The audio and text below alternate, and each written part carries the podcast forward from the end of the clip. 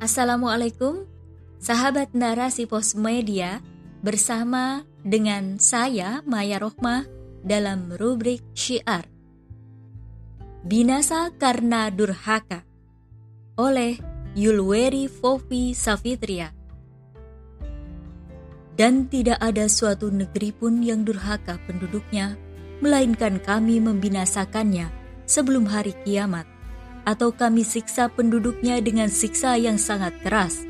Yang demikian itu telah tertulis di dalam kitab Lauh Mahfuz, Quran Surat Al-Isra ayat 58.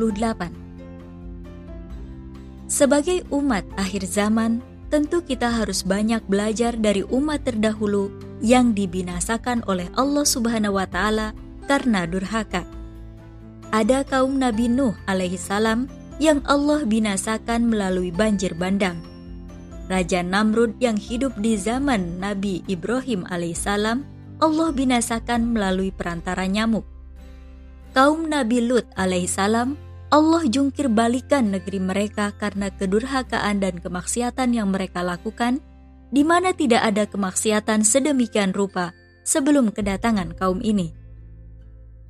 Dewasa ini, kedurhakaan kita kepada Allah Subhanahu wa Ta'ala semakin nyata. Kemaksiatan merajalela dengan dalih kebebasan hak asasi manusia. Bahkan, untuk mendakwahkan yang hak, harus siap-siap dengan segala risiko yang mungkin saja tengah mengintai. Berita pelecehan, kekerasan, pembunuhan, korupsi, dan berbagai tindakan kriminal lainnya menjadi santapan sehari-hari, baik itu media cetak maupun media online. Hal itu membuat kita bergidik, sampai kapan masalah ini akan berakhir? Berbagai masalah di atas ibarat lingkaran setan. Satu belum selesai, masalah lain sudah datang. Meskipun ada yang dihukum dan berakhir di balik jeruji, tidak serta-merta masalah tersebut tuntas. Sebaliknya, makin menjamur bak cendawan di musim hujan. Hal ini disebabkan karena tidak diterapkannya aturan Sang Pencipta dalam mengatur kehidupan. Fungsi agama hanyalah sebagai pengatur ibadah wajib, tidak untuk mengatur perilaku masyarakat, apalagi mengatur negara. Alhasil, problematika yang terjadi saat ini ibarat benang kusut yang tidak mungkin bisa terurai. Ya, begitu rumit dan komplit. Keberadaan kaum Sodom serta kemaksiatan yang dilakukannya pun semakin terlihat nyata. Mereka tampil terang-terangan di depan publik tanpa ada rasa malu. Mereka telah menyalahi fitrahnya sebagai makhluk yang berakal. Pengakuan atas hak-hak mereka yang digaungkan oleh negara-negara di dunia membuat mereka semakin eksis. Mereka menganggap hal itu sebagai bagian dari takdir. Sungguh membuat kita miris. Padahal sudah sangat jelas dan gamblang digambarkan Allah di dalam Al-Quran akan azabnya yang pedih. Maka tatkala datang azab kami, kami jadikan negeri kaum Lut itu terjungkir balik, sehingga yang di atas ke bawah, dan kami hujani mereka dengan batu dari tanah yang terbakar dengan bertubi-tubi. Quran Surat Hud ayat 82. Sebagai orang yang beriman, perbuatan kaum Sodom era milenial tentunya mengusik nalar kita. Generasi yang seharusnya menjadi tonggak perubahan justru asyik dan terlena oleh nafsu duniawi dan semakin kehilangan jati diri. Lalu, mau dibawa kemana masa depan generasi yang menjadi harapan umat?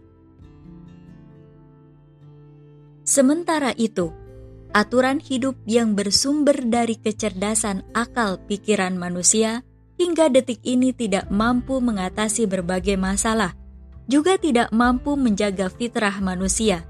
Sebaliknya, justru membuka ruang gerak bagi pelaku dan diakui di segala lini.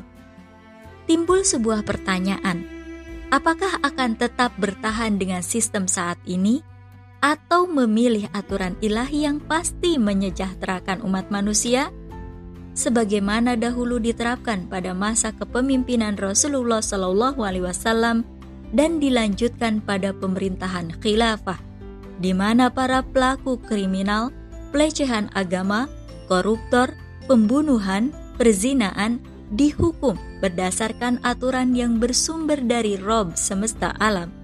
Misalnya, hukum potong tangan bagi pencuri, hukum rajam bagi pezina. Alhasil, hukuman yang diberikan memberikan efek jera bagi para pelaku dan masyarakat lainnya. Lantas, apa yang membuat umat saat ini menolak aturannya?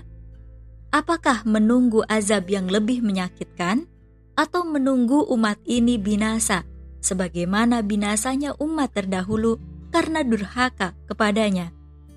Peringatan dari Allah sudah cukup kiranya sebagai teguran dan pelajaran berharga, agar umat ini kembali menerapkan aturannya secara kafah.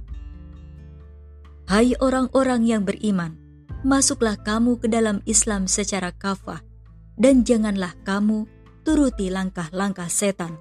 Sesungguhnya setan itu musuh yang nyata bagimu. Quran Surat Al-Baqarah ayat 208.